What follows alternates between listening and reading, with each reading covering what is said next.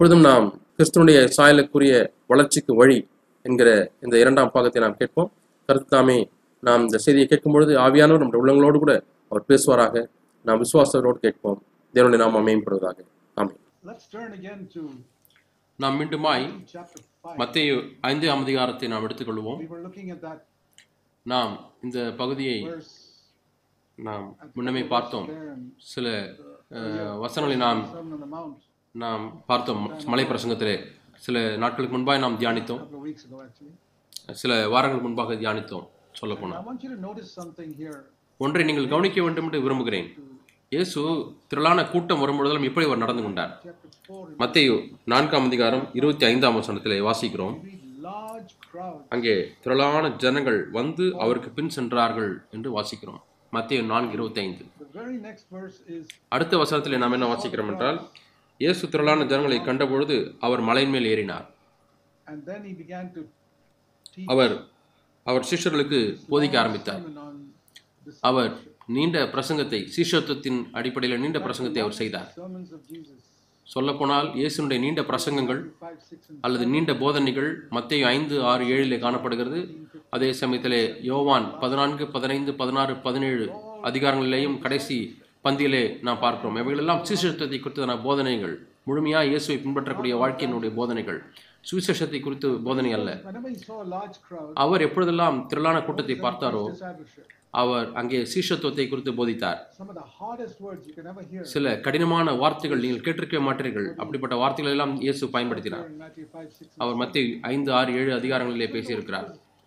அது பிரதானமாக அவர் சீஷர்களுக்கு பேசினாலும் கூட மத்திய ஐந்து ஒன்றிலே வாசிக்கிறோம். அவர் மலையின் மேல் ஏறினார். அவருடைய சீஷர்கள் அவரிடத்திலே வந்தார்கள். அப்பொழுது அவர் தமது வாயை திறந்து அவர்களுக்கு உபதேசித்து சொன்னது என்னவென்றால் சீஷர்களுக்கு அவர் உபதேசித்து சொல்கிறார். ஆனால் ஆனால் அந்த கூட்டம் அங்கே தொடர்ந்து இருந்து கொண்டே இருந்தது. நாம் அந்த மத்திய ஏழாம் அதிகாரம் கடைசியில் அந்த போதனை மலை போதனையினுடைய கடைசியிலே வாசிக்கிறோம்.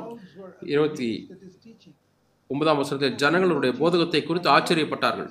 ஆகவே இயேசு பிரதானமாக சீஷர்களுக்கு அவர் போதித்துக் கொண்டிருந்தாலும் அங்கே அந்த கூட்டத்தார் திரளான கூட்டத்தார் அங்கே தான் இருந்து கொண்டிருந்தார்கள். நாம் என்ன பார்க்கிறோம் என்று சொன்னால் எப்பொழுதெல்லாம் இயேசு ஒரு திரளான கூட்டத்தை பார்த்தாரோ அதிலே தொண்ணூறு சதவீதத்தினர் அவர்கள் சீஷத்துவத்தை குறித்து அவர்கள் சீரியஸாக இல்லை. இந்த தொண்ணூறு சதவீதத்தினர் சீஷத்துவத்துக்குரிய விளைக்கருத்தை சொல்வதற்கு மனதில்லாது இருந்தாலும் கூட சீஷத்துவத்தை தேவன் பிரசங்கித்தார். லூக்கா பதினாலிலே நான் வாசிக்கிறோம். மிகவும் அது அதற்கு ஒப்பான ஒரு காரியம். இது வேறொரு சூழ்நிலை. லூக்கா பதினான்கு இருபத்தைந்தில் வாசிக்கிறோம். திரளான கூட்டத்தார் இயேசோடு கூட போய் கொண்டிருந்தார்கள். அவர்களை பார்த்து இயேசு சொன்னார் என்னிடத்திலே யாதொருவன் இடத்திலே வந்து லூக்கா பதினான்கு இருபத்தி ஆறு யாதொருவன் இடத்திலே வந்து தன் தகப்பனையும் தாயையும் மனைவியும் பிள்ளைகளையும் சகோதரையும் சகோதரிகளையும் தன் ஜீவன் வெறுக்காவிட்டால் எனக்கு இருக்க மாட்டான். இதே ஒரு கூட்டத்தை கூட்டத்திற்கு சொல்கிறார். அங்கே யூதர்கள் தங்களுடைய பெற்றோரை மதிக்க கற்றுக்கொண்டவர்கள் பிள்ளைகளை நேசிக்கிறவர்கள் அவளை பார்த்து நீங்கள் வெறுக்க வேண்டும் என்று சொன்னார். என்னோடு என் மீது வைத்திருக்கக்கூடிய அன்பை ஒப்பிட்டு பார்க்கும்போது நீங்கள் வெறுக்க வேண்டும் என்று சொன்னார். இருபத்தி ஏழாம் வசனத்திலே வாசிக்கிறோம். நீங்கள் சிலுவையை சுமந்து கொண்டு எனக்கு பின் செல்லாவிட்டால் எனக்கு சிஷ்ணா இருக்க மாட்டீர்கள் என்று சொன்னார். முப்பத்தி மூன்றாம் வசனத்திலே வாசிக்கிறோம். உங்களில் உண்டானவைகள் எல்லாம் வெறுத்து விடாவிட்டால் அவனை எனக்கு சீஷனா இருக்க மாட்டான் என்று சொன்னார். அதாவது நீங்கள் வைத்திருக்கக்கூடிய பொருள் மீது உங்களுக்கு இருக்கக்கூடிய மனப்பான்மை. ஆனால் இன்றைக்கு இருக்கக்கூடிய பிரசங்கியார்கள் இப்படி பிரசங்கிப்பதை நீங்கள் பார்ப்பதில்லை. அவர்கள் ஒரு திரளான கூட்டத்தை பார்க்கும்போது அப்படி பிரசங்கிக்க மாட்டார்கள். அவர்கள் திரளான கூட்டத்தை இன்றைக்கு பார்த்தால் அவருடைய முதல் எண்ணம் நாம் காணிக்கை எடுப்போம் என்று சொல்வார்கள். அதற்கு பிறகு நாம் சில நல்ல வார்த்தைகளை நாம் பிரசங்கிப்போம். அவர்கள் இயேசு உங்களை நேசிக்கிறார் தேவன் உங்களை நேசிக்கிறார் உங்களை மன்னிப்பார். அவர் உங்களுக்கு மேன்மையானதே அவர் நாடுவார். அவருடைய திட்டம் உங்களுக்கு மிக சிறந்த திட்டமாக இருக்கிறது. அவர் எந்த அளவுக்கு அதிகமாக உங்களை நேசிக்கிறார் என்று சொன்னால் தம்முடைய சொந்த குமாரனை கொடுத்தார். இவளெல்லாம் உண்மைதான். அதில் கடினமான வார்த்தைகள் இல்லை கடின கஷ்டமான பாகங்கள் இல்லை. அடுத்த ஞாயிற்றுக்கிழமை நீங்கள் எல்லாரும் வாருங்கள். நான் இன்னும் காணிக்கை எடுப்பேன் என்று சொல்கிறார் இதுதான் இன்றைய கிறிஸ்தவத்தினுடைய பரிதாபம். இயேசு அதற்கு நேர் எதிரடியாக இருந்தார். மத்திய நான்கு ஐந்தில் நான் வாசித்தோம் லூக்கா பதினான்காம் அதிகாரத்தில் நான் வாசித்தோம் மூன்றாவது உதாரணத்தை நான் உங்களுக்கு காண்பிக்கப் போகிறேன். யோவான் சுவிசேஷம் ஆறாம் அதிகாரத்தில் நான் வாசிக்கிறோம் இந்த பகுதியில் நீங்கள் வாசித்து பார்த்தால் இயேசு எப்படி அவர் சீராக இருந்தார் அவர் பிரசங்கித்த விதத்தில் அவர் சீராக இருந்தார் என்பதை பார்த்தோம். எப்பொழுதெல்லாம் ஒரு திரளான கூட்டத்தை பார்த்தாரோ அதை சீராக பிரசங்கித்தார். இதிலிருந்து நாம் ஒன்றை கற்றுக்கொள்ள வேண்டும். இயேசு அந்த திரளான கூட்டங்கள் வந்தாலும் அவர் கூடாக அவர்களை பார்க்க அவர்கள் கூடாக அவர் பார்த்தார். அவர் அவர் வியாதியஸ்தலை குணமாக்கின குணமாக்கினது மட்டுமல்ல. அவர் திரளான மக்களுக்கு ஆதாரத்தை கொடுத்தார். நீங்கள் நினைத்து என்னை தேன் ஏன் என்னை தேன் ஏன் என்னை ஏடி ஏன் தேடி வருகிறீர்கள்? நீங்கள் அப்பங்களை புசித்தபடினாலே தான் என்று சொல்கிறார். யோவான் ஆறாம் அதிகாரம் இருபத்தி நான்காம் வசனத்திலே வாசிக்கிறோம். அவர் திரளான ஜனங்களுக்கு அவர் போஷித்து அப்படிதான் முடித்து விட்டார். அங்கே கப்பர் Jesus பெரிய கூட்டத்தை அங்கே பார்க்கிறார். நீங்கள் என்னை ஏன் பார்க்க வந்திருக்கீர்கள் என்று சொன்னால் நீங்கள் அப்பத்தையும் மீனையும் நீங்கள் சாப்பிட்ட அப்படின்னாலே ஆக இந்த கூட்டத்தார் இயேசு என்ன சொல்லுகிறார்? என்னுடைய சரீரம் அதுதான் மெய்யான போஜனம் என்று சொல்லுகிறார்கள். ஐம்பத்தி ஐந்தாம் வசனம். என்னுடைய ரத்தம் மெய்யான பானம் என்று சொல்லுகிறார். என்னுடைய சரீரத்தை புசித்து என்னுடைய ரத்தத்தை பானம் பண்ணி எனக்கு நிலை பானம் பண்ணினால் நிலைத்திருப்பீர்கள். இல்லாவிட்டால் உங்களுக்கு என்னிடத்தில் உங்களுக்கு என்னிடத்தில் பங்கில்லை என்று சொல்லுகிறார். என் மாம்சத்தை புசித்து என் ரத்தத்தை பானம் பண்ணுகிறவன் என்றென்றைக்கும் ஜீவிப்பான் என்று சொன்னார். அதுதான் சிலுவை சுமப்பது. அவருடைய சரீரம் அவருடைய ரத்தம் அவர் சிலுவை மறிப்பதை குறித்து பேசுகிறார். அந்த வார்த்தைகளுக்கு பின்னால் உள்ள அர்த்தம் என்னவென்றால் நீங்கள் உங்கள் சுய சித்தத்துக்கு மறிக்க வேண்டும். அவர் அதை சொல்லிவிட்டு அவர் அங்கே விட்டு விட்டார். அநேக சிஷர்கள் அவரை விட்டு போய் விட்டார் என்று வாசிக்கிறோம். யோவான் ஆறு அறுபதிலே வாசிக்கிறோம். இது கடினமான உபதேசம் என்று சொல்லுகிறார்கள். இது கடினமான உபதேசம். யார் அதை கேட்பாள் என்று சொல்கிறார் இயேசு அவர் அவர் மாம்சத்தை புசிக்கிறதை மனிதர்களை புசிக்கிறதை குறித்து பேசுகிறார் என்று எண்ணினார்கள். அவர் மாம்சத்தையும் ரத்தத்தையும் எடுக்க சொல்கிறார் என்று சொல்லி. யார் இதை கேள்வி கே- கேட்க முடியும் இந்த பிரசங்கத்தை? இயேசு But யூதர்களிடத்திலே பேசினார். ஆனால் இங்கே சிஷ்யர்களிடத்திலே பேசுகிறார். நாற்பத்தி ஒன்றாம் வசனத்திலே வாசிக்கிறோம். நாற்பத்தி ஓராம் வசனத்திலே வாசிக்கிறோம். அவர் சொன்னது நிமித்தம் யூதர்கள் வரை குறித்து முறுமுறுத்து என்று வாசிக்கிறோம். அதுவரை திரளான கூட்டத்துக்கு பிரசங்கித்துக் கொண்டிருந்தார். அதற்கு பின்பு சிஷ்யர்களிடத்திலே பிரசங்கிக்கிறார். நாற்பத்தி ஓராம் வசனத்திலே யூதர்கள் முறுமுறுத்தார்கள். அறுபதாம் வசனத்திலே சீஷர்கள் முறுமுறுக்கிறார்கள். அறுபத்தி ஓராம் வசனத்தில் வாசிக்கிறோம். சீஷர்கள் அதை குறித்து முறுமுறுக்கிறார் என்று இயேசு கேள்வி தனக்குள்ளே அறிந்து ஒன்று பெரிய வட்டம் திரளான மக்கள் அந்த பெரிய வட்டத்திற்குள்ளே ஒரு சிறு வட்டம் அதில் எழுபது சீஷர்கள் அதற்கும் உள்ளே பன்னிரண்டு சீஷர்கள் என்று வாசிக்கிறோம். எழுபது பேரை ஆண்டவர் சுவிசேஷத்தை பிரசங்கப்படி அனுப்பினார். அந்த எழுபது பேருக்குள்ளாக இன்னொரு சிறிய வட்டம் அதில் பன்னிரெண்டு பேர் இருந்தார்கள். அந்த பன்னிரெண்டு பேர் மத்தியிலேயும் பதினோரு பேர் இன்னும் சிறிய வட்டம். என்றால் அதில் ஒருவன் ஏமாற்றுக்காரனாக இருந்தான். காட்டிக் யூதாஸ்கோடு காட்டிக்கொருவனாக இருந்தான். அதற்கும் உள்ளாக ஒரு சிறு வட்டம். அங்கே பேதுரு யோவான் யாக்கோபு என்று இருந்தார்கள். ஆகவே ஒவ்வொரு சபையிலையும் இது போன்ற பெரிய கூட்டம் இருக்கும். அவர்கள் சபையில் வந்து உட்காருவார்கள். ஒரு மெகா சபை பெரிய சபை போன்ற இருக்கும் முன்னூறு நானூறு பேர் இருப்பார்கள். ஆனால் அதற்குள்ளே இன்னும் ஒரு சிறு கூட்டம் இருக்கும். அது எழுபது பேர். இன்னும் கொஞ்சம் சீரியஸா இயேசுவை பின்பற்ற வேண்டும் என்று இருக்கிறவர்கள். அதற்கு பிறகு பதினோரு பேர். அதற்கு அந்த பதினோரு பேர் முடிவு உடையவர்கள் அதிலேயும் கூட மிகவும் சிறிய ஒரு கூட்டத்தார் இருப்பார்கள். அவர் உண்மையாலுமே ஒப்பு கொடுத்தவர்களாய் அர்ப்பணிக்கப்பட்டவர்களாய் இருப்பார்கள். தங்களும் அவர்கள் எதற்காகவும் எதையும் தியாகம் பண்ண ஆயத்தமாக இருப்பார்கள் ஆகவே சீஷர் மத்தியிலேயும் அவர்கள் இந்த எண்ணிக்கையை குறைத்து குறைத்து குறைத்து குறைத்து சிறிதாக்கி விட்டார். ஒரு காலம் அவருக்கு திரளான கூட்டத்திலே நம்பிக்கை இல்லை. அதை சேர்க்க திரளான மக்களை சேர்க்க வேண்டும் என்று அவர் விரும்பவில்லை. நாம் மத்திய நான்காம் அதிகாரத்திலே வாசித்தோம். அவர் திரளான கூட்டத்தை பார்த்த உடனே சிசுத்தை பிரசங்கித்தார். மலை பிரசங்கத்தை பிரசித்தார். லூக்கா பதினான்காம் அதிகாரத்திலே திரளான கூட்டத்தை பார்த்தபொழுது மீண்டுமாய் அவர் சிசுத்துவத்தை குறித்து பிரசங்கித்த ஆரம்பித்தார். இங்கே யோகன் ஆறாம் அதிகாரத்தில் வாசிக்கிறோம். அவர் தம்முடைய மாம்சத்தை புசிக்கிறதை குறித்தும் ரத்தத்தை பானம் பண்ணுகிறதை குறித்தும் பேசி அவர்கள் இடல் அடைந்து விட்டார்கள் கடைசியாக நாம் என்ன வாசிக்கிறோம் என்றால் பன்னிரெண்டு பேர் தான் அங்கே இருந்தார்கள். நாம் கடைசியாக யோவான் ஆறாம் அதிகாரம் அறுபத்தி ஆறாம் வருஷத்தில் வாசிக்கிறோம். அநேக சிஷ்யர்கள் அநேகர் உடனே கூட நடவாமல் பின்வாங்கி போனார்கள். அவர் இயேசு கிறிஸ்துவை செய்தியை கேட்டபொழுது இதுதான் அவருடைய விளைவு ஏற்பட்டது. அநேகர் அவரை விட்டு போய்விட்டார்கள். சபை பெருகி கொண்டே இருக்கிறது என்று சொன்ன நல்ல ஒரு அறிகுறியா? சீஷர்கள் அறிகு பெருகினால் ந- நல்ல அறிகுறி தான் முடிகிறது நம்முடைய சீஷர்கள் உங்கள் சபையிலே சேர்ந்து கொண்டு எண்ணிக்கை பெருகிறது என்று கர்த்தருக்கு மகிமை உண்டாவதாக ஆனால் அளவிலே மட்டும் பெருகிக் கொண்டிருக்கிறது சீஷராய் மாறவில்லை என்று சொன்னால் மக்கள் நல்ல சபையா இருக்கிறது எங்கள் எல்லாம் நல்ல மக்கள் அங்கே யாருக்கும் காணிக்கை எடுப்பதில்லை. எப்பொழுதும் அவர்கள் பணத்தை கேட்பதே இல்லை. நான் என் பணத்தை எனக்கென்று வேண்டும் என்ற விதத்தில் செலவு செய்து கொள்ளலாம். இந்த பிள்ளைகள் சிறு பிள்ளைகளா இருக்கிறார்கள் நல்ல ஒரு இடத்திலே வளர வேண்டும் என்று விரும்புகிறேன். இவர்கள் எல்லாரும் நன்றாக பழகக்கூடிய நல்ல நடத்தியுள்ள பிள்ளைகளாக இருக்கிறார்கள். உங்கள் பெண் பிள்ளைகள் எல்லாரும் தகுதியான வஸ்திரம் அறிந்திருக்கிறார்கள். என்னுடைய பிள்ளைகளும் அப்படி வளர வேண்டும். என்னுடைய மகனுக்கு இங்கே ஒரு பெண் பார்க்க பார்க்கலாம். அல்லது என்னுடைய மகளுக்கு இங்கே ஒரு பெண் பார்க்கலாம். இப்படியெல்லாம் உலக பிரகாரமான தன்னலமான சுயநலமான காரணங்களுக்காக சபையில் வருகிறார்கள். நீங்கள் மூப்பராக இருந்தால் இந்த மாக்களை நீங்கள் பார்க்க முடியவில்லை. அவளுடைய நோக்கங்களை நீங்கள் பார்க்க முடியவில்லை என்று சொன்னால் நீங்கள் மூப்பராக இருப்பதற்கு தகுதி இல்லை. உங்களுக்கு பகுத்தறிவு வேண்டும். சீஷலா இருக்க முடியா வருகிறார்களா? அல்லது வேறு ஏதாவது நன்மையை பெற்றுக்கொள்ள முடியாது வருகிறார்களா? என்னுடைய நண்பன் போகிறான் என்னுடைய அண்ணன் போகிறான் என்னுடைய அக்கா சபைக்கு போகிறான்னு சொல்லி சபைக்கு வருகிறார்களா? அந்த அடிப்படையிலே சபைக்கு வரக்கூடாது. சகோதரன் அது போதுமானதல்ல. சபைக்கு சேருவது அது ஒரு விதம் அல்ல. அந்த விதத்தில் சேரக்கூடாது. மெய்யான சீஷ் சீஷனாய் நான் மாற வேண்டும். இயேசுதான் எனக்கு பிரதானம் என்று சொல்லக்குள்ளா இருக்க வேண்டும். ஆக கடைசியாய் நாம் பார்க்கிறோம் பன்னிரெண்டு பேர் தான் இருக்கிறார்கள். யோவான் ஆறாம் அதிகாரம் அறுபத்தி ஏழாம் வருஷத்திலே பார்க்கிறோம். ஆகவே பெரிய திரளான கூட்ட கூட்டம். ஒரு பத்தாயிரம் பேர் இருந்திருக்கலாம். ஏனென்றால் ஐயாயிரம் பேருக்கு போஷித்தார் ஐயாயிரம் பேர் மட்டும் புருஷர்கள் பத்தாயிரம் பேர். நீங்கள் அந்த பத்தாயிரம் பேர் அவர் பன்னிரெண்டு பேராக குறைக்கிறார் என்று பாருங்கள். இப் இயேசு பிரசங்கித்த நிமித்தமாய் ஒரு மெய்யான தேவ ஊழியன் அப்படி பிரசங்கிப்பான். அவன் அந்த எண்ணிக்கையை குறைத்துக் கொண்டே இருப்பான். அது சபையில உட்கார்ந்து கொண்டே இருந்தாலும் கூட நீங்கள் உட்கார்ந்து செய்தியை கேட்கலாம். ஆனால் நீங்கள் உங்களை அர்ப்பணித்தவர்கள் அல்ல. நான் இந்த சிறு கூட்டத்தோடு கூட நான் வேலை செய்ய போகிறேன். இரநூறு நானூறு பேர் உட்கார்ந்து கொண்டிருக்கலாம். ஆனால் இருபது பேரோடு தான் நான் வேலை செய்ய போகிறேன். அவர்கள் தான் அர்ப்பணித்தவர்கள். தங்கள் முழுமையை ஒப்புக் கொடுத்தவர்கள். அதுதான் சபை. இப்படிதான் நாம் தேவனுடைய வேலையை நாம் செய்ய வேண்டும். மீதி எல்லாரும் சண்டே கிளாஸ் செய்யலாம். அல்லது பெண்ணுக்கு மாப்பிள்ளை பார்க்கலாம் பா- மாப்பிள்ளைக்கு பெண் பார்க்கலாம். அவர்களுக்கெல்லாம் அந்த சபை என்பது ஒரு கிளப்பை போல இருக்கிறது. அது இயேசு கிறிஸ்துவின் சபை அவர்களுக்கு அல்ல. நீங்கள் எண்ணிக்கையை பார்த்து ஏமாந்து போக வேண்டாம். இந்த மூன்று அதிகாரங்களை நீங்கள் ஞாபகத்தில் வைத்துக் கொள்ள வேண்டும். மத்தேயு நான்கு ஐந்து ஆறு லூக்கா பதினான்காம் அதிகாரம் யோவான் ஆறு அதிகம் ஆறாம் அதிகாரம். இப்பொழுது பன்னிரெண்டு பேர் இருக்கிறார்கள். திரளான மக்கள் எல்லாரும் குறைந்து குறைந்து குறைந்து இப்பொழுது பன்னெண்டு பேர் ஆகிவிட்டார்கள். இயேசு என்ன சொல்லுகிறார் ஓ நீங்கள் என்னை விட்டு விட மாட்டேன் என்று நான் நம்புகிறேன் என்று சொல்லுகிறாரா என்னோடு இருங்கள் என்று சொல்கிறாரா? இல்லை. அவர் என்ன சொல்கிறார் என்று பாருங்கள். நீங்களும் போய்விட மனதா இருக்கிறீர்களோ? என்று கேட்கிறார்.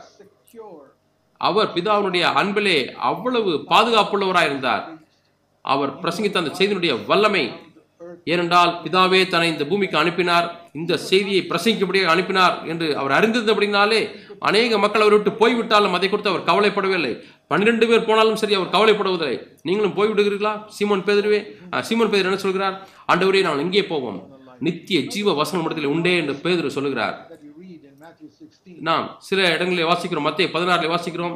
இயேசு அவர்களிடத்திலே நான் சிலுவைக்கு போகிறேன் என்று சொன்னார். இருபத்தி மூணு இருபத்தி நான்கு வசனங்களிலே.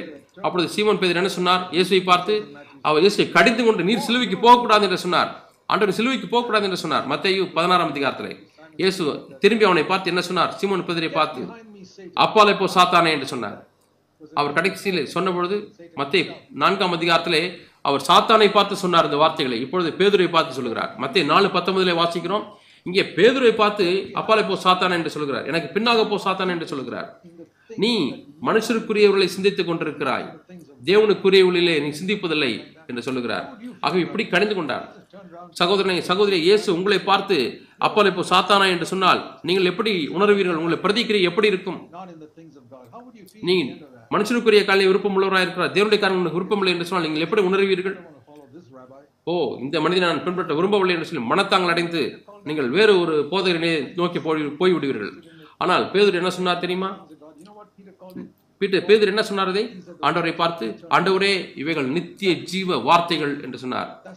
ஆண்டவரே இதுதான் எனக்கு வேண்டும் ஆண்டவரே. இதுதான் என்னுடைய வாழ்க்கை வீணா வீணடிப்பதில் என்னை பாதுகாக்கும் ஆண்டவரே. தேவனே இந்த பூமியில என் வாழ்க்கையை வீணாக்க விரும்பவில்லை ஆண்டவரே. தேவனே என்னை மன்னியும் ஆண்டவரே. ஆண்டவ ஆண்டவரே சிலுவையை நான் தவிர்க்க வேண்டும் என்று எண்ணினேன். ஆனால் நீர் இந்த சிலுவை வேண்டும் என்று காண்பித்தீர் ஆண்டவரே. உமக்கு நன்றி கத்தாவே ஆண்டவரே நான் சாத்தானுடைய வழியில் நான் போகவில்லை. சாத்தான் தான் இயேசுவை சிலுவைக்கு போவதிலிருந்து தடுக்குகிறவன். வனாந்திரத்திலே தடுத்தான். நீ இந்த உலகத்தை வே- உலகத்தை ஆதாயப்படுத்த முடியாது வந்தீரா? ச- சிலுவைக்கு போக வேண்டாம். நான் உனக்கு தரேன் என்று சாத்தான் சொன்னான். சாத்தானை பார்த்து இயேசு சொன்னார். எனக்கு பின்னாக போ சாத்தானா என்று சொன்னார். சாத்தான் சொன்னான் சிலுவையை தவிர்த்து விடு. உனக்கு உலக வேண்டுமானால் நான் தரேன். என்று இயேசுவை பார்த்து சொன்னான். இயேசு பிசா எனக்கு பின்னாக போ சாத்தான் என்று சொல்கிறார். அநேக ஆண்டுகள் முன்பாக பேதுரை பார்த்து ஆண்டவரே சிலுவைக்கு போக வேண்டாம் என்று சொல்லும் பொழுது பிசாசே நீ போ என்று சொல்கிறார். எனக்கு உன்னுடைய உன்னுடைய எந்த பணி பரிந்துரையும் தேவையில்லை என்று சொல்கிறார்.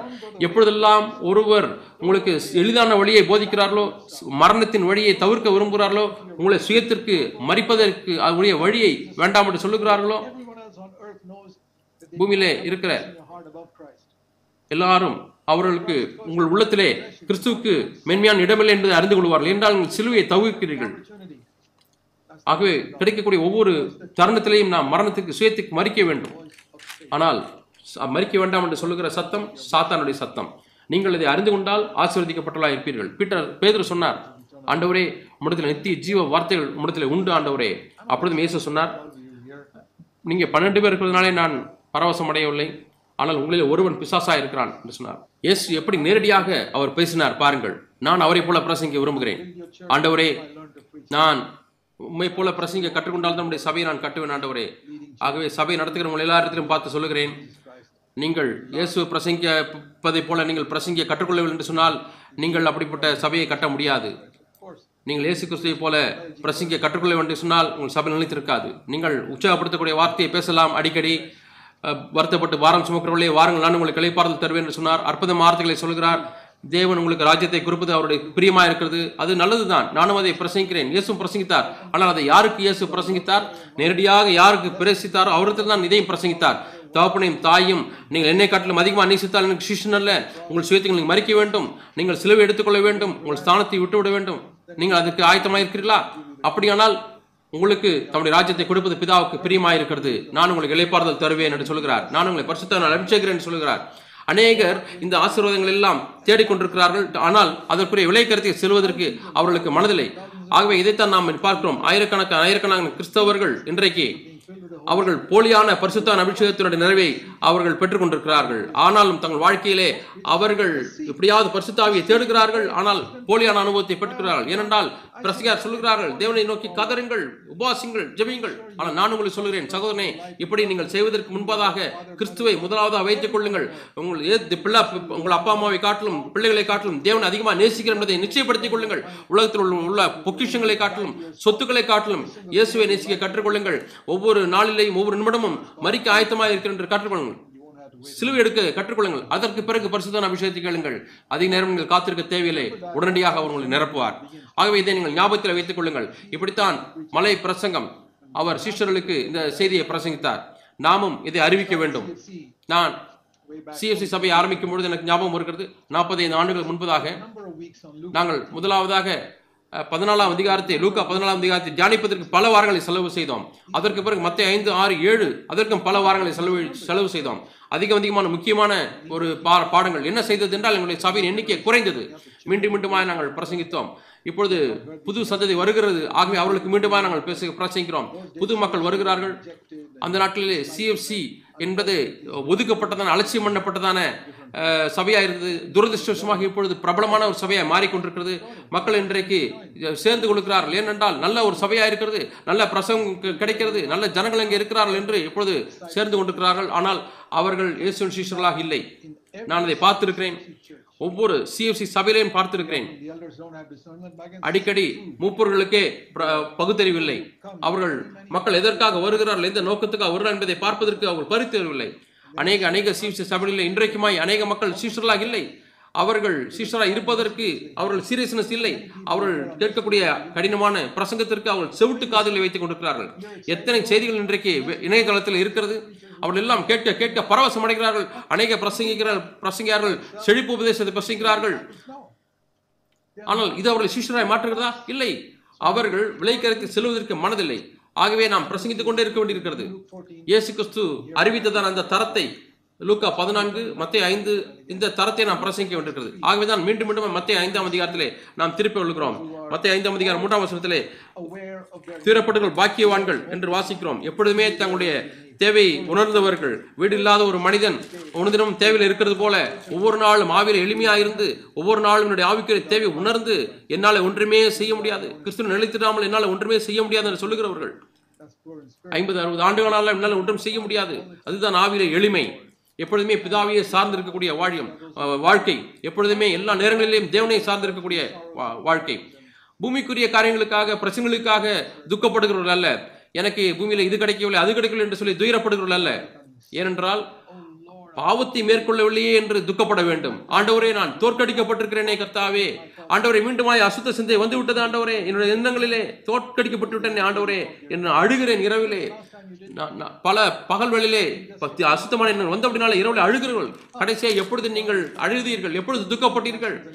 அல்லது ஓ என்னுடைய பாவங்களை எல்லாம் இயேசு நினைப்பதில்லை மன்னித்து விட்டார் ஆகவே சந்தோஷப்படுன்னு சொல்லுகிறீர்களா? ஒரு காலம் நீங்கள் சீஷரை மாற மாட்டீர்கள்.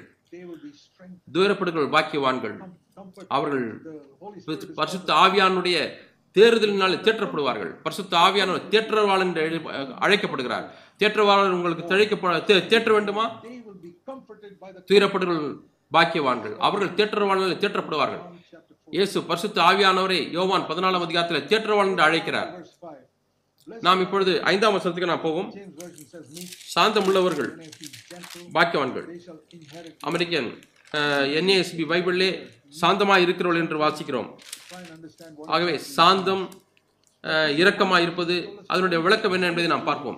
இயேசு இதை தமிழத்திலிருந்து கற்றுக்கொள்ள முடியாய் அவர் கேட்டார். என்னிடத்தில் இதை கற்றுக்கொள்ளும் என்று சொல்கிறார் மத்திய பதினாறாம் அதிகாரத்தில் அடிக்கடி நான் உங்களுக்கு சுட்டி காண்பிக்கக்கூடிய வசனம் மத்திய பதினொன்று இருபத்தொன்பது சீஷர்களுக்கு இயேசு பேசின வார்த்தைகள் என்னுடைய நுகத்தை உண்மையில் ஏற்றுக்கொள்ளுங்கள். என்னிடத்தில் கற்றுக்கொள்ளுங்கள். நான் சாந்தமும் மனத்தாழ்மையுமா இருக்கிறேன். ஆகவே இரண்டு காளை மாடுகளை எண்ணி பாருங்கள். அவைகள் நிலத்தை உழுது கொண்டிருக்கிறது. இயேசு கிறிஸ்து அவர் மூத்த ஒரு காளை மாலை போல இருக்கிறார். இளைய காளை மாலை நமக்கு எப்படி நேரடியாக உழுவது அஹ், அதிலே வளைவு நெல்வு இல்லாதபடி உழுவது என்று கற்றுக் கொடுக்கிறார். ஆண்டவரே நான் எனக்கு கற்றுக் கொடுக்கும் ஆண்டவர் என்று சொன்னால் ஆண்டவர் சொல்லுகிறார் என்னுடைய நுகத்தை ஏற்றுக்கொள். என்னைப் போலவே நட. அதே வேகத்தில் நட. முந்தியும் போக வேண்டாம் பிந்தியும் போக வேண்டாம். நில் என்று சொல்லும்போது நில் என்று அவர் சொல்லுகிறார். நேரடியாக எப்படி உழுவது? நீ என்னோடு கூட இரு. இடது பக்கம் வலது பக்கம் பார்க்க பார்க்க வேண்டாம்.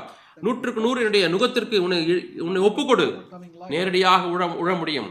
நீ வெற்றிக்குள்ள வாழ்க்கை வாழ முடியும் என்று கற்றுக் கொடுக்கிறார் இயேசுகிறார் என்னுடைய நுகத்தை உண்மையில் ஏற்றுக்கொள். மத்திய பதினொன்று இருபத்தொன்பது என்னிடத்தில் கற்றுக்கொள் என்று சொல்லுகிறார் நான் சாந்தமாய் இருக்கிறேன் நான் தாழ்மையா இருக்கிறேன் ஆகவே சாந்தமும் தாழ்மையும் வெவ்வேறு. அது இரண்டும் ஒரே வார்த்தை அல்ல ஆனால் இரண்டுக்கும் நெருங்கிய தொடர்பு உண்டு. நான் சாந்தமும் மனத்தாழ்மையுமா இருக்கிறேன்? நீங்கள் சாந்தம் என்பதை குறித்து எண்ணும் பொழுது நாம் தயவாய் பேசுகிறோம். அது நல்லதுதான். இயேசு பேசுறது போல தயவாய் பேசுகிறது. உன்னை யாரும் குற்றம் குற்றப்படுத்தவில்லையா? நானும் உன்னை ஆக்கணிக்குள்ளாய் தீர்ப்பதில்லை என்று சொல்கிறார். ஒரு தொ- ஒரு தொழில்நோயாளியை பார்க்கும் பொழுது கையை அவன் தொழிலை போட்டுக்கொண்டார் ஆனால் அதே சமயத்தில் இயேசு கிறிஸ்து சாட்டை எடுத்து தேவாலயத்தில் விற்கும் பொழுது பணக்கா ப- புரட்டி தரும் பொழுது அந்த நேரத்திலையும் அவன் சாந்த மனத்தாழ்மையமாக இருந்தார் சாந்தமும் மனத்தையுமா இருக்கும் பொழுது அந்த ஆடுகள் எல்லாம் அந்த தேவாலயத்தை விட்டு விரட்டுகிறார். அங்கே காசுகள் எல்லாம் தீக்கி போடுகிறார். மனுஷிகமாய் பேசும்பொழுது இது சாந்தமான சாந்தமாய் இருப்பது போல தோன்றவில்லை. ஏனென்றால் இயேசு கிறிஸ்து சாந்தமுள்ளவராக இருக்கிறார். ஆகவே சாந்தமாய் இருப்பது என்றால் என்ன அர்த்தம்? நாம் அதை நாம் மத்தேயு ஐந்தாம் அதிகாரம். ஐந்தாம் வசனத்தில் விளங்கிக் கொள்ள வேண்டும். சாந்த குணம் உள்ளவர்கள் பூமியை சுதந்திரத்துக் கொள்வார்கள். அதாவது அவர்கள் தங்களுடைய உரிமைக்காக போராட மாட்டார்கள். பூமிக்குரிய காரியங்களுக்காக போராட மாட்டார்கள். அவர்கள் உரிமைக்காக போராட மாட்டார்கள். பவுல் slapped in Acts 23 அவர். அப்போஸ் இருபத்தி மூணாம் அதிகாரத்திலே அவர் கன்னத்திலே அடித்தார்கள். அவர் பிரதனாசன் முன்பாக நின்று கொண்டிருந்தார். அவர் கோபப்பட்டு விட்டார். அவர் அந்த நீதிபதியை பார்த்து சொன்னார் இந்த மனிதர்கள் என்னை எப்படி அறைவதற்கு தைரியம் கொண்டிருக்கிறார்கள்? நீங்கள் உங்கள் பிரமாணத்தை மீறுகள் என்று சொல்லி திட்டினார். ஆனால் இயேசுவை அவர் கன்னத்தில் அறைந்த பொழுது அவர் அப்படி பிரதி பலன் சொல்ல சொல்லவில்லை. அவர் சாந்தமாயிருந்தார். நான் சத்தியத்தை பேசினேன். ஏன் என்னிடத்திலே நீங்கள் அடிக்கிறீர்கள் என்று கேட்டார். ஆகவே சாந்தம் உள்ளவர்கள் தங்களுடைய உரிமைக்காக போராடாதவர்கள். அவர்கள் எதையும் சுதந்திரிக்க முடியாது விரும்புவதில்லை. இது என்னுடைய சுதந்திரம் என்னுடைய உரிமை. இதை பெற்றுக்கொள்வதற்கு நான் தகுதியானவன். அவர்கள் ஒரு உபதேசத்துக்காக போராட மாட்டார்கள். அவர்கள் வாக்கு மனுகளாக இருக்க மாட்டார்கள். வாக்குவாத மனுகளாக இருக்க மாட்டார்கள். அப்போ சில இருபத்தெட்டுல வாசிக்கிறோம். அப்போ சில இருபத்திலே வாசிக்கிறோம். சிலர் சொல்லுகிறார்கள் நாம் உபதேசத்துக்காய் நாம் வாக்குவாதம் செய்ய வேண்டும். நாம் அதை தற்காத்துக் கொள்ள வேண்டும் என்று சொல்கிறார்கள் இருபத்தெட்டாம் அதிகாரத்தில் பவுல் ரோம்ல இருந்தார். அங்கே அதிக நாட்கள் செலவு செய்தார். அப்போ சில இருபத்தெட்டு இருபத்தி மூன்று. அங்கே இயேசுவுக்கு அடுத்த விசேஷங்களை அவர்களுக்கு போதித்து தேவனுடைய ராஜ்யத்தை குறித்து சாட்சி கொடுத்து விஸ்தரித்து பேசினார். காலமே தொடங்கி சாயங்காலம் மட்டும் என்று வாசிக்கிறோம். மோசே நியாயப்பிரமாணத்திலும் தீர்க்கசன ஆகமலும் இருந்து இயேசு அடுத்த காரியங்களை போதித்தார். அவர் சொன்னவர்களை சிலர் விசுவாசித்தார்கள் சிலர் விசுவாசிக்கவில்லை. verse 28, I'm leaving you ஆகவே அவர் சொல்கிறார் இருபத்தெட்டாம் வசனம் நான் இப்பொழுது உங்களை விட்டு விடுகிறேன் புறஜாதிகளுக்கு போகிறேன் என்று சொல்கிறார். அதான் அவர் செய்தார். ஆனால் வாழ்க்கையின் முடிவிலே அவர் பவுல் தீமோத்தேயுக்கு எழுதுகிறார். ஒரு தேவ ஊழியன் ரெண்டு தீமோத்தி இரண்டாம் அதிகாரம். வாக்குவாதம் பண்ணுகிறோம் இருக்கக்கூடாது என்று வாசிக்கிறோம். Verse 1 7, there is second இல்லை. Timothy chapter 2 and verse ரெண்டு தீமோத்தி இரண்டாம் அதிகாரம் இருபத்தி எட்டா இருபத்தி நான்காம் வசனம். கர்த்தருடைய ஊழியக்காரன் சண்டை பண்ணுகிறவனா இருக்கக்கூடாது. ஆகவே சண்டை பண்ணுகிற ஒரு மனுஷனா இருக்கக்கூடாது. ஆனால் சாந்தமுள்ளவனாக இருக்க வேண்டும். போதக சமர்த்தனா இருக்க வேண்டும். தீமையை சகிக்கிறவனா இருக்க வேண்டும். எதிர் பேசுகிறவர்கள் சத்தியத்தை அறியும்படி தேவன் அவர்களுக்கு மனம் திரும்ப அருளத்தக்கதாக. அவன் உபதேசிக்க வேண்டும். அவன் சண்டை பண்ணுகிறவரா இருக்கக்கூடாது. வாக்குவாதம் பண்ணுகிறவரா இருக்கக்கூடாது. ஆகவே இதுதான் சாந்தமுள்ள மனிதனுடைய ஒரு விளக்கம். தன்னுடைய தன்னுடைய பார்வையை மற்றவர்களிடத்திலே திணிக்க மாட்டான். தன்னுடைய அபிப்பிராயத்தை மற்றவர்களுக்கு திரிக்க மாட்டான். யாராவது வாக்குவாதம் பண்ணவனால் மன்னித்துடுங்கள் சகோதரனே. என்னுடைய வாழ்க்கையில் அநேகர் வாக்குவாதம் பண்ணுகிறார் வந்திருக்கிறார்கள் எத்தனை முறை வந்தாலும் எனக்கு தெரியாது. உபதேசத்தை குறித்து வாக்குவாதம் பண்ணுவார்கள். உங்களுக்கு நான் சத்தியத்தை வேதத்திலிருந்து காண்பிக்க வேண்டும் என்று நீங்கள் விரும்பினால் எவ்வளவு நேரமானாலும் சரி நான் செய்ய ஆயத்தமாக இருக்கிறேன் வேதத்திலிருந்து உங்களுக்கு காண்பிப்பேன். ஆனால் ஒரு நபன் வாக்குவாதம் பண்ணுவதிலே தான் விருப்பமுள்ளவனாக இருந்தால் தன்னுடைய அபிப்பிராயத்தை நிலை திணிக்கிறவனாக இருந்தால் நான் சொல்லுவேன். சகோதரனை நாம் இந்த வாக்கு விவாதத்தை விவாதத்தை நிறுத்தி விடுவோம் நாம் வேறு காரியத்தை நாம் பற்றி பேசுவோம் என்று சொல்லுவேன். வானிலை எப்படி இருக்கிறது? அல்லது இந்தியா கிரிக்கெட் யார் ஜெயித்தார்கள் இந்த போட்டியிலே? இதை குறித்து நான் பேசுவோம் என்று சொல்லிவிடுவேன். எனக்கு இதுல வாக்குவாதம் பண்ணல எனக்கு விருப்பமில்லை நான் வாக்குவாதத்தை வெறுக்கிறேன். நான் எப்படி கோவிட் பத்தொன்பதை வெறுக்கிறேன் அதே போல இந்த கொரோனா வைரஸ் வெறுக்கணும் அதே போல இதை வெறுக்க விரும்புகிறேன். நான் சண்டை பண்ணுகிற மனப்பான்மை நான் வெறுக்கிறேன். ஒரு சாந்தமுள்ள மனிதன் அவன் சண்டை போடுகிறவன் அல்ல. எந்த காரியத்துக்காகவும் அவன் தன் உரிமைக்காக நிற்க மாட்டான். அவன் ஏதாவது ஒரு காரியத்தை உரிமை கோர மாட்டான். அநேக மக்கள் இருக்கிறார்கள். அவர்கள். தங்களுடைய குடும்ப சொத்து தன்னை ஏமாற்றி விட்டார்கள் என்று எண்ணுகிறார்கள். அநேக கிறிஸ்தவர்கள் தாங்கள் சீசல் எண்ணிக்கொண்டிருக்கிறார்கள் ஆனால் குடும்ப சொத்து பிரிக்க வரும்பொழுது அதிலே தான் அவர் சீசர்கள் இல்லை என்பதை நாம் அறிந்து கொள்கிறோம். அவர்கள் இயேசுவை நேசிப்பதை காட்டிலும் பணத்தை அதிகமாக நேசிக்கிறார்கள். சில சமயத்திலே அநேகருடைய மனது இதிலே இருக்கிறது. இதை நாம் லூக்கா பன்னெண்டாம் அதிகாரத்திலே வாசிக்கிறோம். இயேசு அங்கே லூக்கா பன்னெண்டு எட்டை குறித்து மனிதன் முன்பாக இயேசு அறிக்கை செய்ய வேண்டும் என்று பேசிக் கொண்டிருக்கிறார்கள். அவர் உங்களை துன்பப்படுத்த வருவார்கள் உங்களை கொலை செய்ய முயற்சிப்பார்கள் என்றெல்லாம் சொல்லுகிறார். உங்களை பல விதத்திலே தீமை செய்வார்கள் என்று தீங்கு செய்வார்கள் என்று சொல்கிறார் நீங்கள் அவர்களுக்கு முன்பாக என்னை நீங்கள் அறிக்கையிடுங்கள் என்று சொல்கிறார் நீங்கள் என்னை அறிக்கை செய்தால் நான் தேவனுக்கு முன்பாக அறிக்கை செய்வேன் என்று சொல்கிறார் நீங்கள் என்னை மறுதளித்தால் மனுஷகுமார் உங்களை மறி மறுதளிப்பார் என்று சொல்கிறார்கள் எட்டாம் வருஷத்தில் மனுஷன் முன்பாக என்னை அறிக்கை பண்ணுவன் எவனும் அவனை மனுஷகுமாரன் தேவதூர் முன்பாக அறிக்கை பண்ணுவான் என்று சொல்கிறார்கள். So he says about this very serious thing.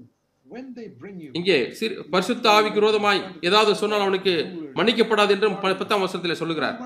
பதினோராம் வருஷத்திலே வாசிக்கிறோம் ஜப ஆலய தலைவர்களுக்கும் துறைத்தனக்காரர்களுக்கும் அதிகாரம் உள்ளவர்களுக்கும் முன்பாக உங்களை கொண்டு போய் பெறும்போது எப்படி எண்ணத்தை மாறுத்திரமாய் சொல்லுவோம் என்றும் எதை பேசுவோம் என்றும் கவலைப்படாதிருங்கள். நீங்கள் பேச வேண்டியதை பரிசுத்த ஆவியான நேரத்தில் உங்களுக்கு போதிப்பார். நீங்கள் அந்த இடத்துல இருந்தால் எப்படி இருப்பீர்கள்?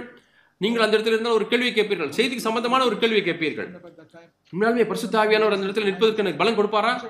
இங்கே ஒரு மனிதன் கையை தூக்குறான். எனக்கு ஒரு கேள்வி இருக்கிறது. என்ன கேள்விப்பா? என்னுடைய அண்ணன் சொத்து சொத்தை எனக்கு பிரிக்கிற விஷயத்திலே அவன் நீ அநீதி செய்கிறான் என்று சொல்கிறான். என்னோடு கூட என்னுடைய அந்த ஆஸ்தியை பங்கு போடவில்லை என்று சொல்கிறான். அவன் இந்த வழியிலிருந்தே மாறுபட்டு இருக்கிறான். இன்றைக்கும் அநேகர் அப்படி இருக்கிறார்கள் சபையில் உட்கார்ந்து கொண்டிருக்கிறார்கள். அவர்கள் வல்லமையான செய்தியை கேட் கேட்டுக்கொண்டிருக்கலாம் அவளுடைய மனது என்னுடைய குடும்ப சொத்து எப்பொழுது எனக்கு கிடைக்கும் என்று எண்ணி கொண்டிருக்கிறார்கள் என்னுடைய மூப்பர் என்னுடைய அண்ணன் வந்து பேசணும். அந்த குடும்ப ச- சொத்தை சரிபாகமாக பிரிப்பதற்கு வந்து பேச வேண்டும் என்னுடைய பங்கு எனக்கு வேண்டும். அவர்கள் வாக்குவாத மனுகளாக இருக்கிறார்கள் சண்டை மனுகளாக இருக்கிறார்கள். ஒரு சாந்தமான மனிதன் என்ன சொல்லுவான்? அவன் சண்டை பண்ணவே மாட்டான். உனக்கு வேண்டுமா எடுத்துக்கொள் என்று சொல்லுவான். இப்படிப்பட்ட மனப்பான்மை உங்களுக்கு இருக்க முடியுமா? சர்வ வல்லமுள்ள தேவன் ஒன்றை நிச்சயப்படுத்துவார். உனக்கு என்ன கிடைக்க வேண்டுமோ அது உனக்கு கிடைக்க பண்ணுவார். ஏனென்றால் நீ யாருடைய சொத்தையும் நீ பேராசைப்படவில்லை. இப்படிப்பட்ட சாட்சி நமக்கு இருக்க வேண்டும். எனக்கு ஞாபகம் இருக்கிறது. நான் திருமணமாக முன்பதாக என்னுடைய மனைவிக்கு மனைவியுடைய பெயரிலே அப்பா ஒரு வீட்டை எழுதி வைத்தார். திருமணமான பிறகு நாங்கள் அதை திரும்ப கொடுத்து விட்டோம். from ஜாக் பண்ணன் ஒரு டௌரி வாங்கினார் என்ற பேச்சு இருக்கக்கூடாது என்று சொல்லி திருப்பி கொடுத்து விட்டோம். ஒரு காலம் நாங்கள் அதை சுதந்திரத்துக் கொள்ள விரும்பவில்லை. வேறு யாராவது எடுத்துக்கொள்ளட்டும் என்று சந்தோஷமாக விட்டு விட்டோம். இந்த மனப்பான்மை வைத்துக் கொள்ளுங்கள் சகோதரரே. ஜனங்கள் உங்கள் உரிமைகளை எடுத்துக்கொண்டாலும் சரி. அங்கே சண்டை போட வேண்டாம். ஜனங்களோடு கூட சண்டை போட வேண்டாம். வழக்கு மன்றத்துக்கு எடுத்து சென்றால் அவர்களோடு கூட சண்டை போட வேண்டாம். who will சாதமா இருக்கிறவர்கள். அவர்கள் ஒரு காலம் தங்களுடைய உரிமையை நிலைநாட்ட மாட்டார்கள். சில சொத்தை இழக்க வேண்டுமா? ஆண்டவர் சொல்கிறார் மத்தையோ ஐந்தாம் அதிகாரம். ஐந்தாம் வசனம் சொல்கிறார் சாந்த குணம் உள்ளவர்கள் பூமியை சுதந்திரத்துக் கொள்வார்கள். தங்களுடைய சொத்து மட்டுமல்ல முழு உறுதி பூமியும் சுதந்திரத்துக் கொள்வார்கள் வாசிக்கிறோம். ஆக இந்த காரியங்களுக்காக நீங்கள் சண்டை போட வேண்டாம். தேவன் உங்களுக்கு மேன்மையானதை கொடுப்பார். பழைய ஏற்பாட்டில் ஒரு உதாரணத்தை உங்களுக்கு காண்பிக்கிறேன். மோசையை குறித்து நான் வாசிக்கிறோம். மோசை குறித்து ஒரு காரியம் சொல்லப்பட்டிருக்கிறது. பூமிக்குள்ளே எல்லா மனுஷரை காட்டிலும் சாந்த உள்ளவனாக இருக்கிறான் என்று பார்க்கிறோம். வேதத்திலே முதல் ஐந்து புத்தகங்கள் மோசையினால் எழுதப்பட்டது. மோசையை தான் என்னாகமத்தையும் அவர் எழுதினார். என்னாகமம் பன்னிரெண்டாம் அதிகாரம்.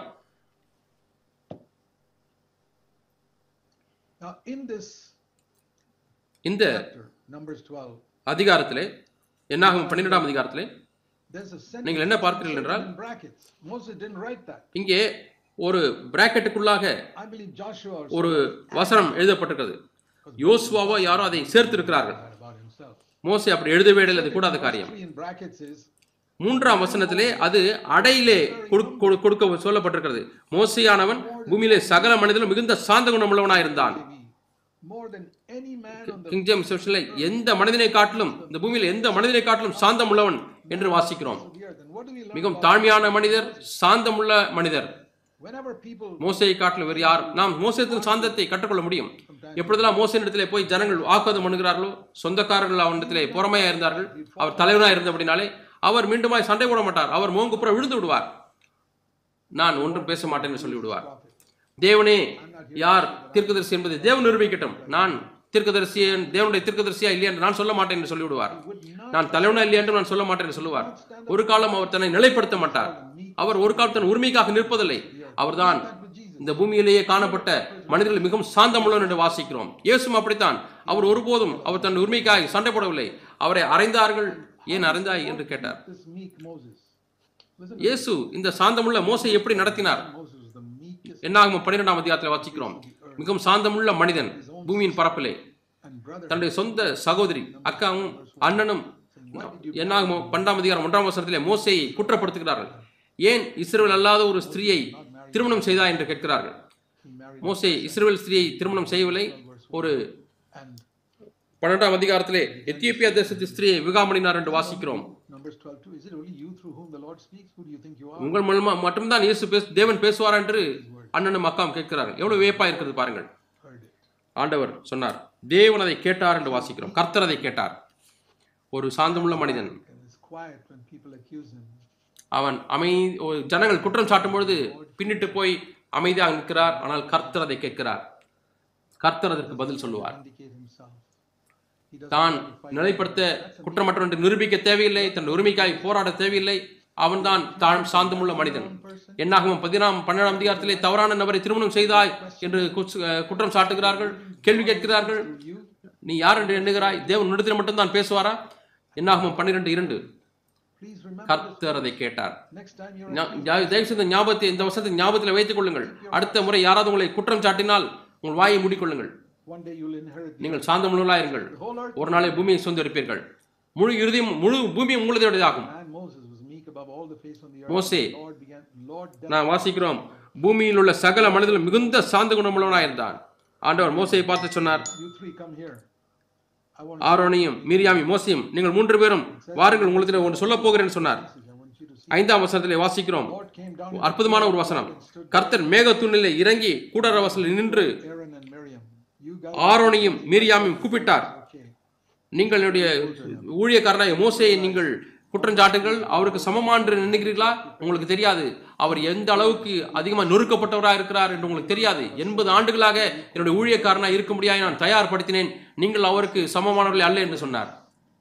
என்னுடைய வார்த்தைகளை கவனிங்கள் என்று கேட்கிறார். என்னாகும் பன்னிரெண்டு ஆறு. உங்களுக்குள்ளே ஒரு ஒருவன் தீர்க்கதரிசியாக இருந்தால் I will make myself known to him கர்த்தராகிய நான் தரிசனத்திலே என்னை அவனுக்கு வெளிப்படுத்தி சொப்பனத்தில் அவனோட பேசுவேன். என் தாசனாகிய மோசேயோ அப்படிப்பட்டவன் அல்ல. அவனிடத்தில் மறைபொருளாக நான் பேசவில்லை. நான் சொப்பனங்களிலே தரிசனங்களிலே நான் பேசவில்லை. நான் அவனிடத்திலே முகமுகமாக நான் பேசுவேன். பிரத்யட்சமாக நான் பேசுகிறேன். என்னாகும் பனிரெண்டு எட்டு. ஏனென்றால் மோசே என் வீட்டில் எங்கு முன்மல்ல இருக்கிறபடினாலே மறைபொருளாக அல்ல முகமுகமாக பிரத்யட்சமாக பேசுகிறேன் என்று சொல்லுகிறார். என்னாகமும் பனிரெண்டு ஆறு ஏழு எட்டு இந்த மூன்று வசனங்கள் மிக முக்கியமான வசனங்கள். அநேக வசனங்கள் சொல்கிறாள் எனக்கு ஒரு தரிசனம் கிடைத்தது எனக்கு சொப்பனம் கிடைத்தது. நான் மூன்று தூதர்களை பார்த்தேன் ரெண்டு தூதர்களை பார்த்தேன் தரிசனத்தில் என்று சொல்கிறாள். நல்லது நான் அவர்களை பார்த்து சொல்கிறேன். நான் தரிசனங்கள் சொப்பனங்கள் பார்ப்பதில்லை. நான் நேரடியாக தேவனிடத்தில் பேசுகிறேன் என்று சொல்கிறேன் ஓ நீங்க அதை தான் செய்கிறீர்கள். நாங்கள் தரிசனம் சொப்பனங்கள் பார்க்கிறோம் என்று சொல்கிறார்கள். என்னாமம் பன்னெண்டு ஆறிலிருந்து எட்டு வரை பாருங்கள். எது மேன்மையானது? தரிசனங்கள் சொப்பனங்கள் பார்க்கிறவர்கள் பெரியவர்கள் அல்ல. நான் இயேசுடைய மனவாட்டி. அவர் என்னை கடிதங்களையும் கடிதங்களை அனுப்பிவிட்டு சொப்பன தரிசனங்களை பேசுவதில்லை. அவர் எனக்கு முகமுகமாய் பேசுகிறார். உங்களுக்கு அது வேண்டுமா? ஒரு சிஷ்டனாயிருங்கள் நீங்கள் சாந்தமுள்ளவர்களாயிருங்கள் உங்களை நீங்களே ஸ்திரப்படுத்திக் கொள்ள வேண்டாம். உங்களை நீங்களே நிலைநாட்ட வேண்டாம். உங்கள் உரிமைக்காய் நிலைநாட்ட வேண்டாம். நீங்கள் வாக்குவாதம் செய்கிறவர்களாக இருந்தால் ஏசை ஐம்பத்தி நாலாம் அதிகாரத்தில் வாசிக்கிறோம். மிகப்பெரிய வசனம். அநேக ஆண்டுகள் முன்பாக தேவன் இந்த வசத்தை எனக்கு கொடுத்தார். எவ்வளவோ குற்றச்சாட்டுகள் எனக்கு வந்து கொண்டே இருந்தது. எனக்கு எவ்வளவு எண்ணங்கள் எவ்வளவு குற்றங்கள் வந்தது என்று கூட தெரியவில்லை. ஏசை ஐம்பத்தி நாலாம் அதிகாரம் பதினேழாம் வசனத்தில் வாசிக்கிறோம். Verse 15. If anyone fears பதினைந்தாம் வசனம். உனக்கு விரோதமாய் கூட்டம் கூடினால் எவர் உனக்கு விரோதமாய் கூடுகிறார்களோ அவர்கள் அவர்கள் விழுவார்கள் என்று வாசிக்கிறோம். நான் அவர்களிடத்தில் சண்டை போடுவதில்லை.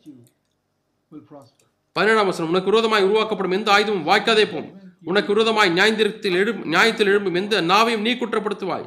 நீ குற்றப்படுத்த மாட்டாய். ஆண்டவர் உனக்கு செய்வார். Verse 17. அவர்களுடைய நீதியா இருக்கு நீதி என்னிடத்திலிருந்து வருகிறது என்று சொல்கிறார். மோசை பேசுவது போல பேசுகிறார். மிரியா மோசைக்கு விரோதமாய் பேசின பொழுது மிரியாமுக்கு குஷ்டம் வந்தது தொழுநோய் வந்தது. தேவன் தம்முடைய பிள்ளைகளை குறித்து மிகவும் கடினமுள்ளவராக இருந்தார். ஆகவே சாந்தத்தை நீங்கள் தேடுங்கள். அருமையான சகோதர சகோதரிகளே இயேசு சொன்னார் சாந்தமுள்ளவர் பூமியை சொந்தரிப்பார் என்று சொன்னார். என்னிடத்திலிருந்து சாந்தத்தை கற்றுக்கொள் என்று சொல்கிறார். இயேசுவை பேல் சொபில் என்று அழைத்தார்கள். அவர் என்ன சொன்னார். மத்திய பன்னிரெண்டாம் அதிகாரத்தில் வாசிக்கிறோம் அந்த உதாரணத்தை. Verse 2. இயேசுவை குற்றப்படுத்தியது போல மோசையும் குற்றப்படுத்தினார்கள். மத்திய பன்னிரெண்டாம் அதிகாரம். பரிசேயர்கள் இதை கேட்டபொழுது they heard that the demon இந்த person was delivered. பிசாசு பிடித்து அவன் விடுதலையாகி விட்டான் என்று கேட்டார்கள். மத்திய பன்னிரெண்டு இருபத்தி நான்கிலே வாசிக்கிறோம். இவன் பிசாசுகளின் தலைவனாகிய பெயில் சோபிலான பிசாசுகளை துரத்துகிறானே இல்லாமல் மற்றபடி என்று சொல்லுகிறார். இயேசு என்ன சொன்னார்? முப்பத்தி ரெண்டாம் வசனம். எனக்கு விரோதமாய் ஏதாவது நீங்கள் பேசினால் நீங்கள் மன்னிக்கப்பட்டு விட்டீர்கள் என்று சொல்கிறார் பழைய ஏற்பாட்டு காலத்திலே நீங்கள். மோசைக்கு விரோதமாய் பேசினால் உங்களுக்கு தொழுநோய் வரும். பழைய உடன்படிக்கையிலே நீங்கள் எலியாவுடைய மொட்டைத்தலை என்று சொல்லி நீங்கள் கிண்டல் செய்தால் கரடி வந்து சாப்பிட்டு விடும் ஆனால் தேவனுடைய குமாரனுக்கே விரோதமாய் பேசினார்கள். அவர்களுக்கு குஷ்டம் வரவில்லை அவர்களுக்கு கரடி வரவில்லை. அவளுக்கு என்ன கிடைத்தது? மன்னிப்பு. இதுதான் பழைய உடன்படிக்கைக்கும் புது உடன்படிக்கும் உள்ள வித்தியாசம். அதே பகுதியிலே நான் வாசிக்கிறோம் மத்திய பன்னிரெண்டாம் அதிகாரம். ஆண்டவர் சொல்லுகிறார். இந்த சம்பவத்தை குறித்து சொல்லும் பொழுது மத்திய பன்னிரெண்டாம் அதிகாரம். Says in verse 18, Behold my servant, referring to பதினெட்டாம் வசனத்தில் சொல்கிறார். இதோ நான் தெரிந்து கொண்ட என்னுடைய தாசன் இயேசுவை குறித்து சொல்கிறார். அதை கவனமாய் வாசிங்கள். என்னுடைய தாசன் என்று சொன்னால் இயேசு இயேசுவை குறித்து. என் ஆத்மாவுக்கு பிரியமாயிருக்கிற என்னுடைய நேசன். ஆகவே தேவன் உங்களிடத்திலே பிரியமாய் இருப்பதற்கு எவ்வளவு வாஞ்சியா இருக்கிறார். என்னுடைய தாசனாய் இயேசுவை கவனமாய் பாருங்கள். என்னுடைய ஆவி அவர் மீது வைத்தேன். "Fear Jesus and learn நீங்களும். இயேசுவை பார்த்து நீங்கள் சாந்தத்தை கற்றுக்கொண்டால் அவருடைய ஆவி உங்கள் மீது வைப்பார். 19, He will not quarrel. மத்திய பன்னெண்டு பத்தொன்பது இதுதான் சாந்தத்துக்குரிய ஒரு விளக்கம். வாக்குவாதம் செய்ய மாட்டார். எவ்வளவு அற்புதமான ஒரு வார்த்தை. என்னை அவரை குறித்து சொல்லப்பட்டிருக்கிறது. என்னை குறித்து அப்படி சொல்ல விரும்புகிறேன். இந்த மனிதன் சண்டையே போட மாட்டான். மன்னனிடத்தில் சண்டை போட மாட்டான். உறவனிடத்தில் சண்டை போட மாட்டார். தன்னுடைய அலுவலக மக்களிடத்தில் சண்டை போட மாட்டார். இந்த ஸ்திரீ யாரிடத்திலும் சண்டை போட மாட்டார்கள்? மாமியாரோடு கூட சண்டை போட மாட்டார்கள்? அல்லது மருமகளோடு கூட சண்டை போட மாட்டார்கள்? யாரோடும் சண்டை போட மாட்டார்கள்? என்னுடைய தாசனை பாருங்கள் என் தாசன் சண்டை போட மாட்டார் வாக்குவாதம் செய்ய மாட்டார். என்னிடத்திலே கற்றுக்கொள்ளுங்கள் நான் சாந்தமுள்ளவனாய் இருக்கிறேன். அவர் கூக்குரலிட மாட்டார். வீதிகளிலே கேட்கிற போதில் சத்தம் போட மாட்டார். அவர் சாதுவாய் பேசுவார் மிருதுவாய் பேசுவார். இருபத்தி ஓராம் வசனம். அவருடைய நாமத்தின் மேல் புறஜாதியார் நம்பிக்கையாக இருப்பார்கள். ஆகவே இங்கு இதைத்தான் நாம் பார்க்க வேண்டும். இவரைத்தான் நாம் பார்க்க வேண்டும். இறுதியத்தில் சாந்தம் உள்ளவர் என்னிடத்திலிருந்து கற்றுக்கொள்ளுங்கள். நான் சாந்தமுள்ள மனத்தாழ்மையுமா இருக்கிறேன். எவ்வளவு அற்புதமான ஒரு மாதிரியா நமக்கு இருக்கிறார். நான் பின்பற்றுவதற்கு. சாந்த குணமுள்ளவர் பூமியை சுதந்திரத்துக் கொள்வார்கள். குறிப்பாக இயேசு. அவர் சோதிக்கப்பட்ட பொழுது அவர் பிரதான ஆசிரியர் மூலமாக அந்த விசாரிக்கப்பட்ட பொழுது எவ்வளவோ அவரை வேடிக்கை வேடிக்கை செய்தார்கள். தேவகுமாரா இறங்கி வா என்று சொன்னார்கள். அவர் என்ன சொன்னார்? பத்தாயிரம் தூதர்களையும் நான் அழைத்து விடுவேன். ஆனால் அவர் அழைக்கவில்லை. இந்த ஜனங்களை பார்க்கிறார். தம்மை மிகவும் மோசமாக நடத்தின மக்களை பார்க்கிறார். பிதாவே அவர்களை மன்னியும் என்று சொல்கிறார். பிதாவே நான் அவர்கள் செய்கிறது இன்னது அறியாதிருக்கிறார்கள் ஆகவே இரக்கமாயிரும் ஆண்டவர் என்று ஜெபித்தார். ஆகவே இங்கிருந்து நாம் அடுத்த காரியத்துக்கு நாம் போவோம். நீதியின் மேல் பசிதாக்கம் உள்ளவர்கள் பாக்கியவான்கள். மத்திய ஐந்து ஆறு. Those நீதியின் மேல் பசிதாகம் உள்ளவர்கள் பாக்கியவான்கள். அவர்கள் திருப்தி அடைவார்கள். ஆழமாய் ஒவ்வொரு காரியத்தையும் பார்ப்பதற்கு நேரமில்லை. ஒவ்வொரு படிப்பதற்கும் ஒரு மணி நேரத்துக்கு மேலாகும். நீங்கள் அதை தியானிக்கும்படி உங்களிடத்தில் விட்டு விடுகிறேன் நீதியின் மேல் பசிதாகம் உள்ளவர்கள் பாக்கியவான்கள் அவர்கள் திருப்தி அடைவார்கள் அதனுடைய பொருள் என்ன? வெற்றியுள்ள வாழ்க்கைக்கு தாகமாய் இருக்கிறவள் பசியா இருக்கிறவள் கிறிஸ்துவனுடைய நீதிக்கு அவர் வாழ்ந்த அந்த வாழ்க்கை அது ஜெயமுள்ள ஒரு வாழ்க்கை. ஆண்டவரே எனக்கு அது வேண்டும் ஆண்டவரே. ஆண்டவரே இப்பொழுது நான் வாசித்த அந்த வாழ்க்கை எனக்கு வேண்டும் ஆண்டவரே. நான் வாக்குவாதம் பண்ண மாட்டேன் சண்டை பண்ண மாட்டேன். அது நீதியினுடைய ஒரு பங்கு. ஒரு பகுதி. இந்த காரியங்கள் எல்லாம் ஒன்றோடு ஒன்று இணைக்கப்பட்டிருக்கிறது. இது எல்லாம் ஒரே சங்கிலியில் இருக்கக்கூடிய இணைப்புகள். ஆண்டவரே நான் சாந்தமாக இருக்க வேண்டும் ஆண்டவரே. நான் யாரிடத்திலும் சண்டை போட விரும்பவில்லை ஆண்டவரே. நான் நீதி மேல் உள்ளவனா இருக்க விரும்புகிறேன். ஆண்டவரே இந்த வாழ்க்கை எனக்கு தாரும் ஆண்டவரே. உங்களுக்கு நீதியும் பசிதாம் இருந்தால் உங்க- உங்களுக்கு உங்களுக்கு கிடைக்கும். ஜனங்கள் உபவாசித்து ஜெபிக்கிறார்கள். யாராவது வியாதிப்பட்டால் வேலை போய்விட்டால் உபவாசித்து ஜெபிக்கிறார்கள். ஆனால் அசுத்தமான சிந்தை வந்தால் அவங்க உபவாசித்து ஜெபிக்கிறார்களா. ஐயோ எனக்கு கெட்ட பழக்கம் இருக்கிறதே எனக்கு அசுத்த சிந்தைகள் வருகிறது என்று சொல்லி உபவாசத்தை ஜபிக்கிறார்களா? நீதியின் மேல் பசிதாகம் உள்ளவர்கள் பாக்கியவான்கள். அவர்கள் திருப்தி அடைவார்கள் என்று வாசிக்கிறோம். ஆகவே, யாராவது ஒருவன் வெற்றி வாழ்க்கைக்குள்ளாய் வரவில்லை என்று பாவத்தின் மேல் வெற்றி வாழ்க்கைக்குள்ளாய் வரவில்லை என்று சொன்னால் அதுதான் கிறிஸ்துவனுடைய நீதி. அவன் இந்த வசனத்தை பார்க்க வேண்டும். ஒருவேளை நான் போதுமான அளவு நீதியின் மேல் எனக்கு பசிதாகம் இல்லை. நான் தேவனத்தில் கேட்கிறேன் ஆனால் எனக்குள்ளே ஒரு பசி தாகம் இல்லை ஐந்தாம் வசனத்தோடு கூட ஒப்பிட்டு நான் பேச விரும்புகிறேன். ஆகவே தான் எனக்கு அந்த நீதி கிடைக்கவில்லை. You read that in Genesis 13, how பழைய ஏற்பாட்டை எண்ணி பாருங்கள். ஆதியாம் பதிமூணாம் அதிகாரத்தை வாசிக்கிறோம். ஆபிரகாமும் லோத்தும் எப்படி அந்த ஆபிரகாம் லோத்துடைய வேலைக்காரர்கள் எப்படி அந்த ஆடுகளுக்காக சண்டை போட்டுக் கொண்டிருந்தார்கள். அந்த ஆடுகள் மேய்க்கக்கூடிய நிலத்துக்காக சண்டை போட்டுக் கொண்டிருந்தார்கள். ஆபிரகாமும் மோசையை போல சாந்தமுள்ள ஒரு மனிதன். ஆபிரகாம் சொன்னார் ஆண்டவரே நான் இந்த சுதந்திரிக்க விரும்பவில்லை. லோத்துவே நீ எடுத்துக்கொள். உனக்கு எது வேண்டுமோ எடுத்துக்கொள் என்று சொல்லுவார். அற்புதமான ஒரு வசனம். பாருங்கள்.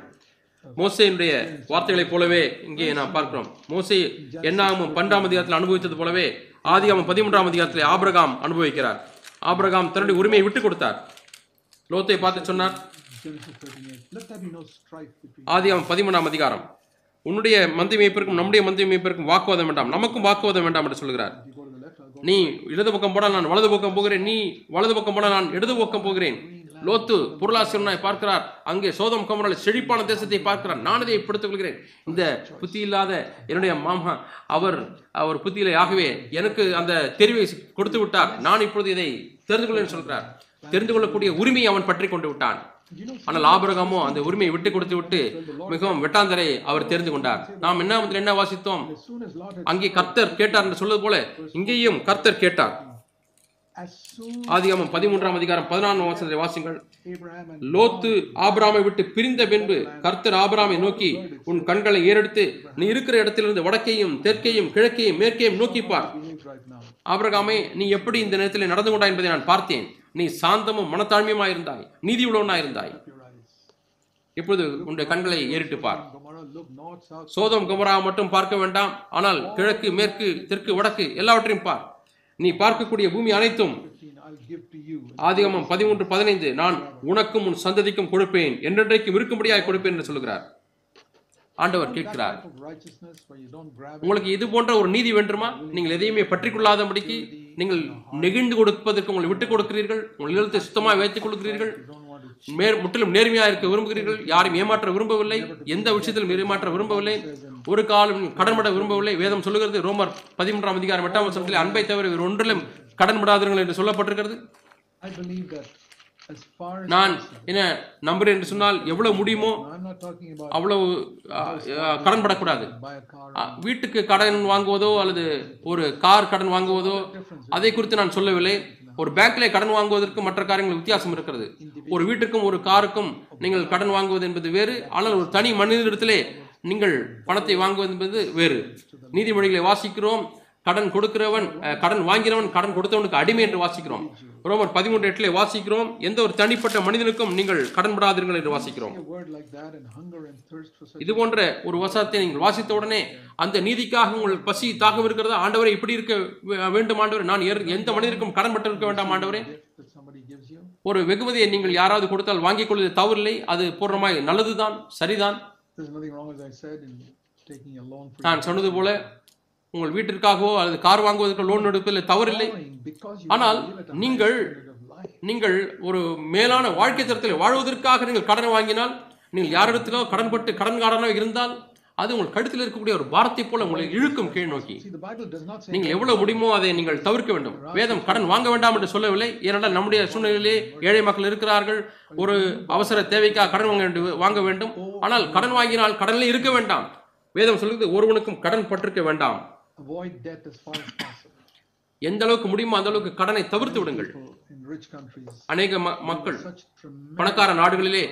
அவர்கள் அந்த கிரெடிட் கார்டு என்று சொல்கிற கடன் அட்டையை வைத்துக் கொண்டே வாழ்ந்து கொண்டிருக்கிறார்கள். அவர்கள் எந்த பணத்தையும் அவர்கள் சேமிப்பதில்லை.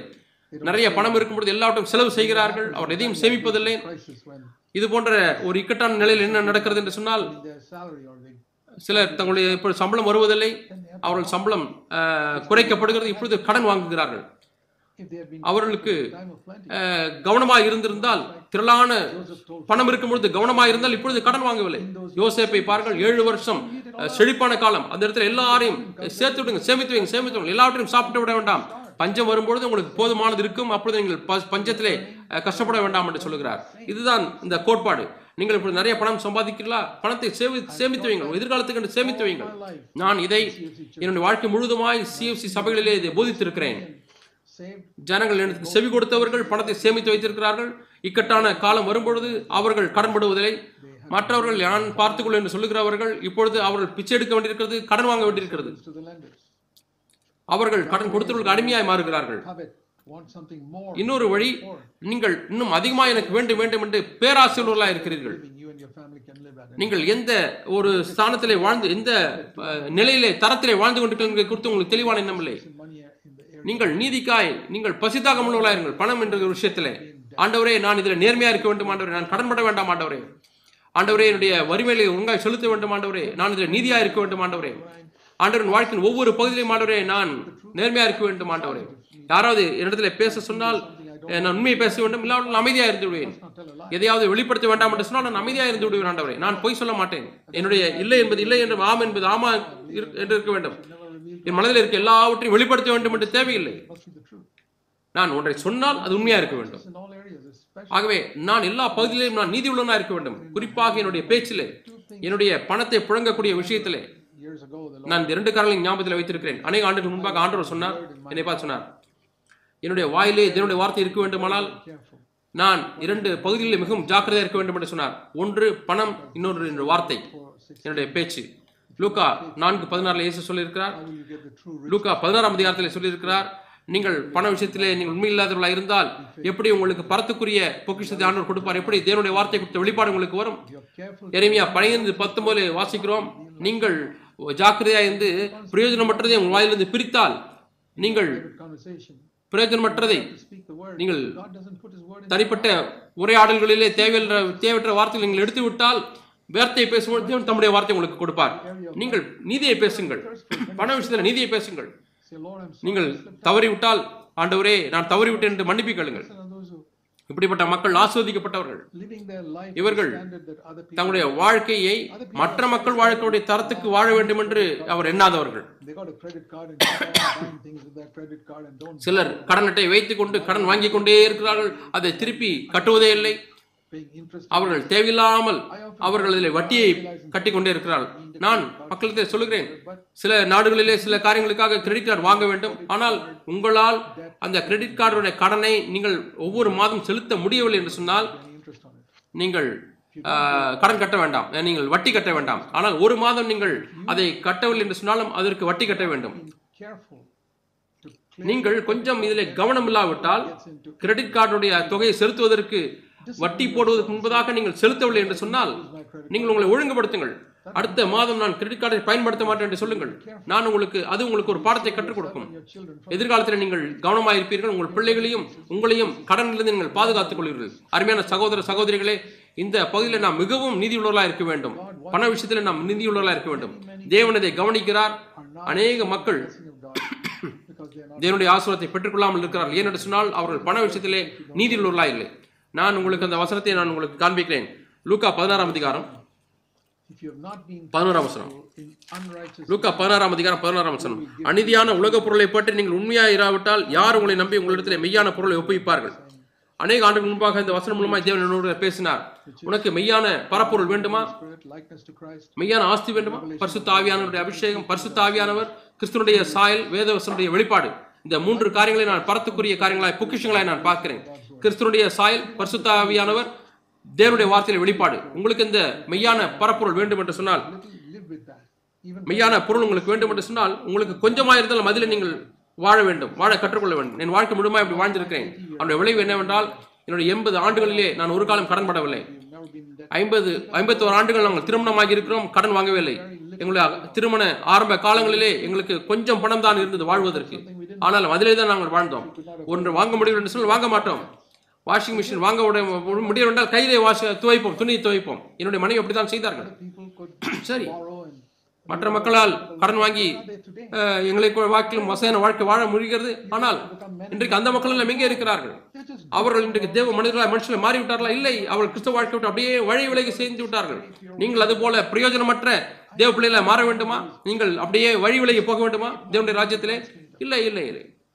எப்படியாவது தேவனுடைய ராஜ்யத்துக்குள்ளாய் நான் ரெண்டு பேர் ஒன்றிலே சொல்லப்பட்டது போல தேவனுடைய ராஜ்யத்திலே ஒரு நித்தியமான பிரவேசம் எனக்கு வேண்டும். எப்படியாவது எப்படியாவது பூந்து வர வேண்டும் என்று அல்ல. நல்லது உண்மை முத்தமுள்ள ஊழியக்காரனே என்று ஆண்டவனை பார்த்து சொல்ல வேண்டும். ஓ எப்படியோ பரலோகத்துக்கு வந்து விட்டாயா என்று அப்படி அப்படிப்பட்ட ஒரு பிரவேசம் எனக்கு தேவையில்லை. ஓ நீ வரமாட்டா என்று நினைத்தேன். வந்து விட்டாயா? இல்லை அப்படி அல்ல. நல்லது உண்மை முழுத்தமுள்ள ஊழியக்காரனே இப்படிப்பட்ட ஒரு வரவேற்பு தான் எனக்கு வேண்டும். அப்படி உங்களுக்கு வேண்டுமானால் நீதியின் மேல் உங்கள் பசிதாக்கமுள்ளவர்களாயிருங்கள் யாரும் பார்க்காத பகுதியில் நிதி உள்ளவர்களாயிருங்கள் குறிப்பாக உங்கள் பேச்சிலேயும் பண விஷயத்திலேயும் உங்களுடைய அந்தரங்க வாழ்க்கையிலே.